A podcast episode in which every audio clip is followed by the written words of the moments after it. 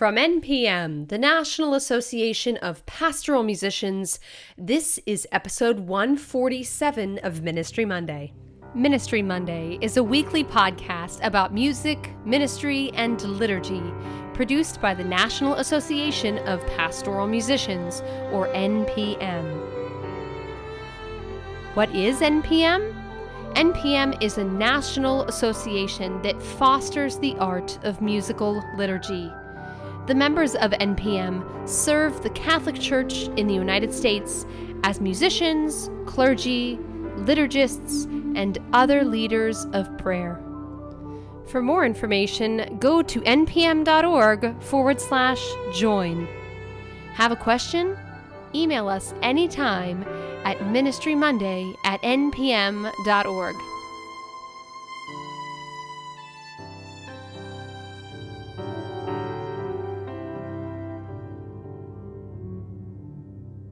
Hello, and welcome to Ministry Monday. I'm your host, Amanda Bruce.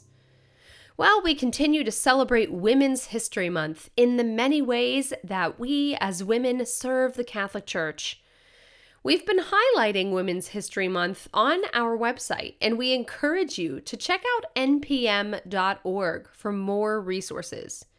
We've also made a YouTube playlist of videos highlighting women in their strength, resilience, and faith. Our YouTube channel and all of the playlists that we create can be found at npm.org, so go and check it out. Today, I speak with Holly Moore, Director of Religious Education at Mary Queen of Peace Parish in Pittsburgh, Pennsylvania. Holly draws strength and inspiration from those who were empowered to do God's will in the church during their time. Holly shares her reflections about four women she is most inspired by in the church Mary Magdalene, Hildegard of Bingen, Julian of Norwich, and Dorothy Day. As we continue to celebrate Women's History Month, it's a great conversation to have. So let's just get started. So, Holly, hello again. Hello. It's your Thank second you for time. having me. Thank Yeah. you. It's your second time on Ministry Monday. Mm-hmm. Happy to be here. You're back. We didn't scare you off the first time after talking about Advent in light of COVID. yeah, well, talking about light in the midst of darkness is something that's always uh, invigorating, I think. So, Advent was a beautiful thing to make me want to come back. Yes. hmm Yeah, I agree. And so I asked if we could sit down and talk today because I was hoping that we could talk in light of Women's History Month. This is Women's History Month. And, uh, you know, I've discussed on the podcast before how important the role of women are, the, how important women are in the church. Um, we do so much and we, we serve so much to the best of our ability and our calling. Um, and so I kind of want to highlight that for the next couple of minutes here. Um, and so you and I have had many discussions about women who have, through history, um, who have made a difference through social justice, through their own calling, whatever that is. And so I wanted to ask you first off, what are some of the names that you think of and the, the, the, the stories behind those who have been empowered in the church to do their work and who have been powerful as a result? Yeah, I love I love those questions and that sense of women uh, being powerful in the church in some way. Of course, we know that that in many ways that's not always the focus that we experience or that we've seen through history. That women, um, you know, arguably are still disempowered in the church in many ways. Um, but I think there's something so significant about seeing how women have shaped the church in large part, um, and then also how women are able to derive meaning and purpose from a, a deep connection to God and to community that uh, finds its core and finds its fount in the church. So, uh, thinking through these questions, the the four women that immediately kind of stood out to me that have been formative in in my faith life uh, are Saint Mary Magdalene and Hildegard of Bingen, uh, Julian of Norwich, and Dorothy Day. Uh, so our, our oldest oldest child is Juliana Magdalene. Um, so she kind of got got a twofer in her intercession. um, she was born on the feast day of St. Mary Magdalene, July 22nd, which which felt very special. With Mary Magdalene, let's start with her because of course she she in some ways kind of started the church, arguably, right? I mean, so she she saw the resurrected Jesus before anybody else. Um, she was certainly a very close friend of Jesus, if not, you know, his his best friend, maybe arguably. Um, and something so that that in itself already that deep relationship with Christ, the witness to the resurrection of Christ, those already are so life-giving, right? That witness of of seeing, that witness of knowing that life triumphs over death. That's what I think of first when I think of Mary Magdalene. Um, but beyond that, we see such a vulnerability in Mary Magdalene too, which is just so helpful. We see her her humanity in such precise and interesting ways. So, for instance, uh, I my heart always breaks a little bit in that part in the gospel when Jesus says, "Don't cling to me, Mary." Um, and there's some there's some piece of that that makes me a little angry at Jesus. Like, be nice to her. She's with you in all these really important times, um, but also just the uh, oh the the incisiveness of of a line like that from Jesus. Though, what is he cutting through? He's he's talking about this sense that we have of not knowing and so you know that sense of wanting to cling of wanting to kind of own our relationships or the kind of sadness that comes when we um, when we're not able to have space between self and other. And and i just think that's so relatable um, both what jesus says to mary and mary's sense of jesus of wanting to have him so close that that she doesn't have to encounter the the fear of loss and the sadness of loss um, because that's so much a part of relationship. So i just love the humanity of mary. I love the intimacy of mary and jesus I love all of that. Um, Hildegard of Bingen, a very different person. Do we want to jump already? Oh yeah, let's jump because pastoral musicians also, Holly. I mean, we yeah, we so re- we so relate to Hildegard. So yes, yeah. please, please go. Yeah, I know. I mean, how many people in the church do we have who are composers and theologians and healers um, and and prophets and mystics and abbesses, all of those things. Um, so that's just awesome to begin with. That she is all of those things, um, and that she seems to have excelled in so many of them. So I mean, there's a dimension of that that's impressive, of course, but something that I think I love that's even deeper than just how impressive Hildegard is um, is that sense of seeing that truth and beauty essentially are one. Um, hmm. The that she's able to find truth and beauty and flourishing in all of those things, I think indicates some kind of interdependence of creation and diversity of how God manifests. So I think that Hildegard just kind of models the the multiplicity and the unity of God through all of these different ways that she's able to uh, find excellence and beauty in the world. I am also really excited about her theory or her, her concept, her word, viriditas, um, which means greening, basically translated as greening. And and she uses viriditas throughout throughout so much of her theology and it has this sense of um, the presence of the holy spirit coursing through all of nature so this is part of why um, her her stance as a healer or or as uh, you know, divine physician in some way. Those go together, her theology and her natural sciences, um, because she saw nature and the world as just coursing with the Spirit of God. Uh, she reminds me in many ways of, of Bonaventure in this way, St. Bonaventure, who had a theory of panentheism, not pantheism where God is nature, but panentheism where God is wholly in nature and also beyond transcendent. So um, Hildegard speaks of that to me, uh, which just seems so hopeful. It reminds me of that sense of the God who makes all things new, mm-hmm. sense of greening. I love too, even even again that sense of vulnerability in Hildegard that she had these these visions. She was a prophet, and yet she didn't want to speak them because she thought she sounded crazy and she thought she would make people angry. So she didn't want to speak to them, and she mm. would weeks in bed with um, with headaches and paralysis until she would speak So she was compelled to speak the truth that God wanted to make known through her. Um, and yet again, that very, very human sense of vulnerability and frailty that it would literally make her sick until she did her work, which is kind of awful, but very relatable, I think. So um, Hildegard as aspirational and relatable.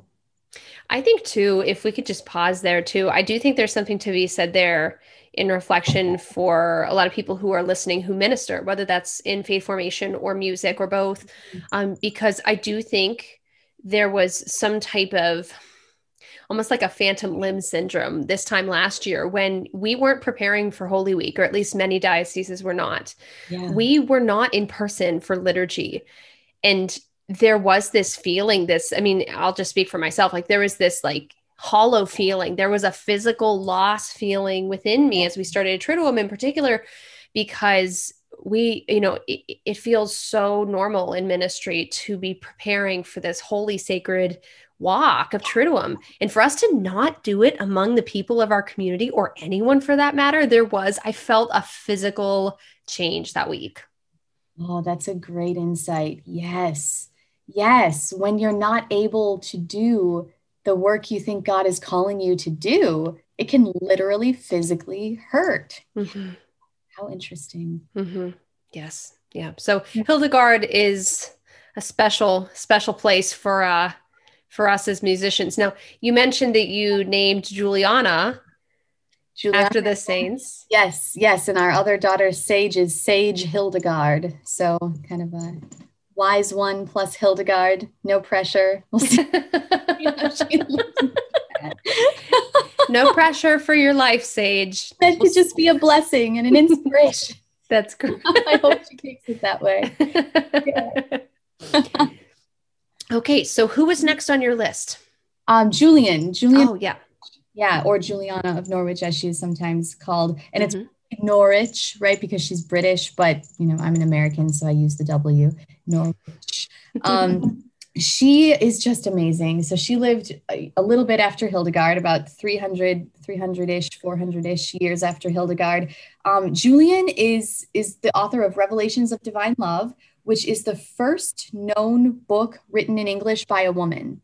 Isn't that awesome? I feel like I didn't know that very often. Yeah, yeah. So she's super significant on so many levels. But um, Julian, oh, so beautiful and interesting to me in large part because uh, she is very much within the kind of Orthodox tradition of the church, and also um, she she has these kind of mildly subversive threads that are from from God in her visions, um, but again are just kind of pushing the envelope a bit. She talks about God as mother, for instance. That's one of her main images of God.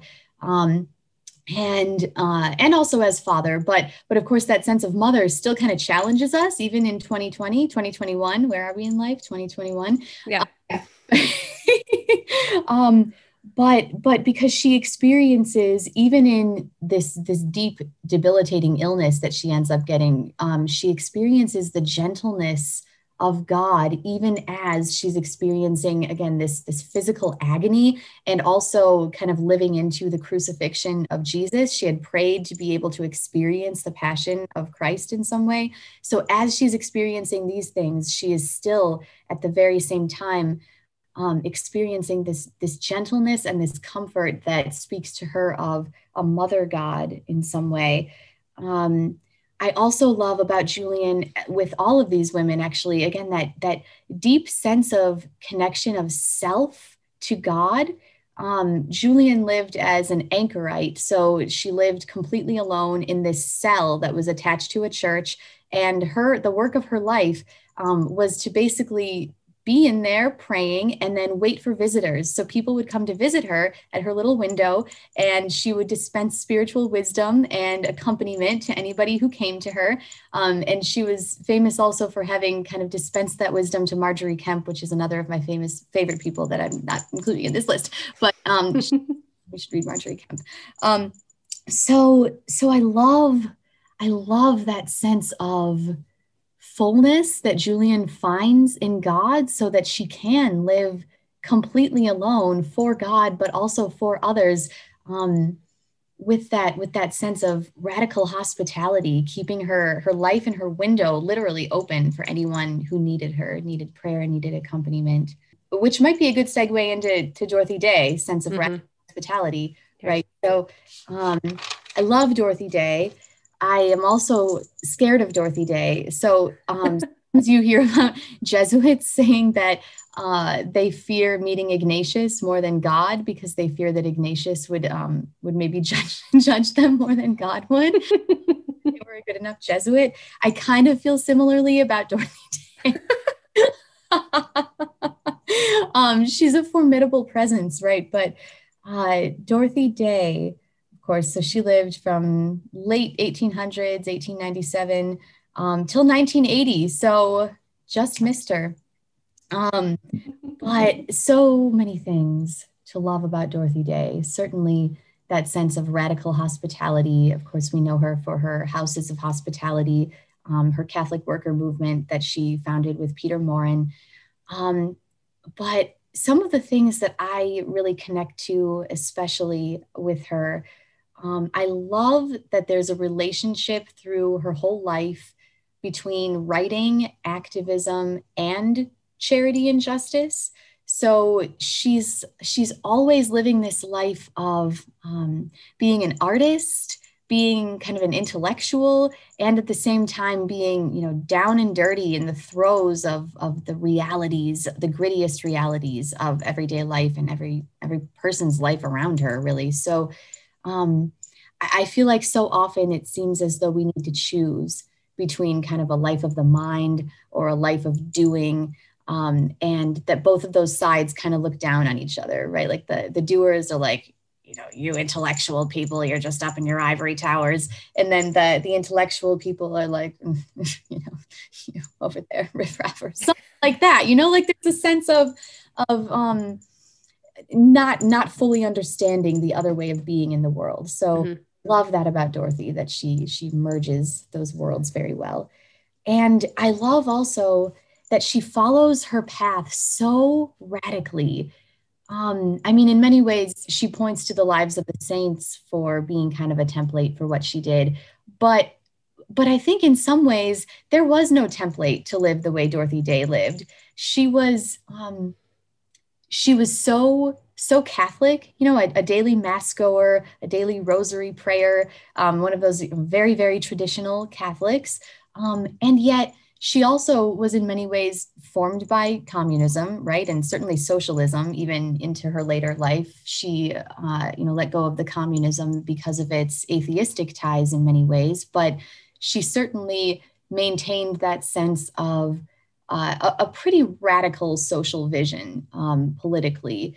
And yet she saw that as the way that she was called to live out the gospel. So she didn't see this as kind of a warring way of being in the world that was separate from her Catholicism. She saw them as intimately linked together. And yet again, that was so, so rare and radical then, and even, you know, rare and radical now, but, but certainly um, at that point in the history of the church. So I just so admire her capacity to listen, listen to God. Um, in the atrium with the children, we talk about uh, the atrium in Catechesis of the Good Shepherd being a space to uh, listen listen to God, of course, and we talk about the prophets as being people who were able to listen to God with their whole being, and I think that that's really what she was able to do to listen to God with her whole being to create this life that hadn't really existed before. Um, and finally, then I think I, I remember reading in the recent biography about Dorothy Day by her granddaughter, Kate Hennessy, that Dorothy had not necessarily set out to found a soup kitchen or to do these uh, works of, of charity and justice that she did in the precise ways she did them. Um, but because she was living in the Depression and she would see so many people going hungry every day, she just thought this is the work that needed to be done and this is the work that she could do. Um, and so that ended up being her life's work because it needed to happen and she could do it. And so to consider yeah, maybe we're not all called to have a life that looks exactly like Dorothy Day's, but what is the work in front of me that needs to be done and that I can do? Um, it's such a simple question, and yet how how inspiring to consider.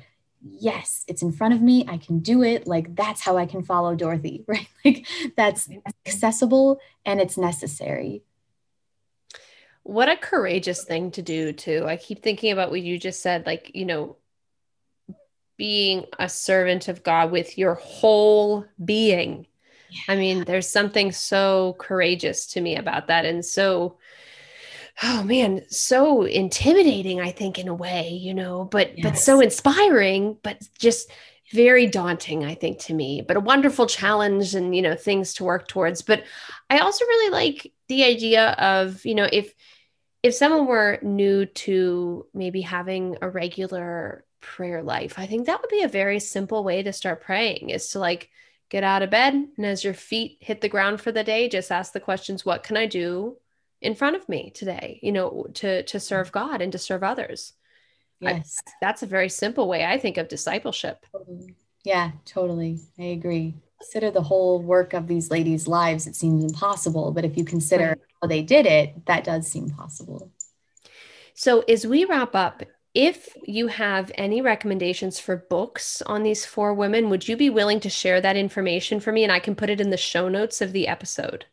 Yes, I will. Can I can I send it to you in in text? Yeah. Be all right? Okay. Yeah when we conclude here then. Okay. Yeah, that sounds great. So if you're listening or you're watching, check out the show notes of this episode at ministrymonday.org and you'll be able to find continued reading, which is, I think, a great way to continue the conversation. I always love not to give everyone homework who's listening, but I love a good conversation that continues past the podcast episode. And I think that this one, this one merits that. So yeah, I think it'll be great. So thank you in advance for sending that information. And thank you for just sharing your insights and your wisdom about women in the church who, over the course of the church's history, have been powerful, but also have kind of exuded a holy power that yeah. they've been able to embrace and that we as women in the church can hopefully try and emulate. Yes. I love the sense of the the model of power that Christ gives us, right? That that when we can know our dignity, we can be empowered then to empower others. And I think we have a lot of great examples of women in the church who do that. So I, I love it and I find it very inspiring. These ashes as a sign that from the dust you have been. Raised, and to dust you shall return. Thanks to Holly for her time and reflections today. Book recommendations by Holly can be found in the show notes of this episode, as well as the video version of this podcast at ministrymonday.org. The recording of Take These Ashes was produced by Oregon Catholic Press, and the theme music for this podcast was produced by Aaron Schaus. Today's episode of Ministry Monday was produced by me, Amanda Bruce. That's it for today with the Spirit's gifts, empowering us for the work of ministry. Thanks for listening. Have a great week, and we'll see you back here next Monday. Slow to anger is my way. My cup is filled with love for you.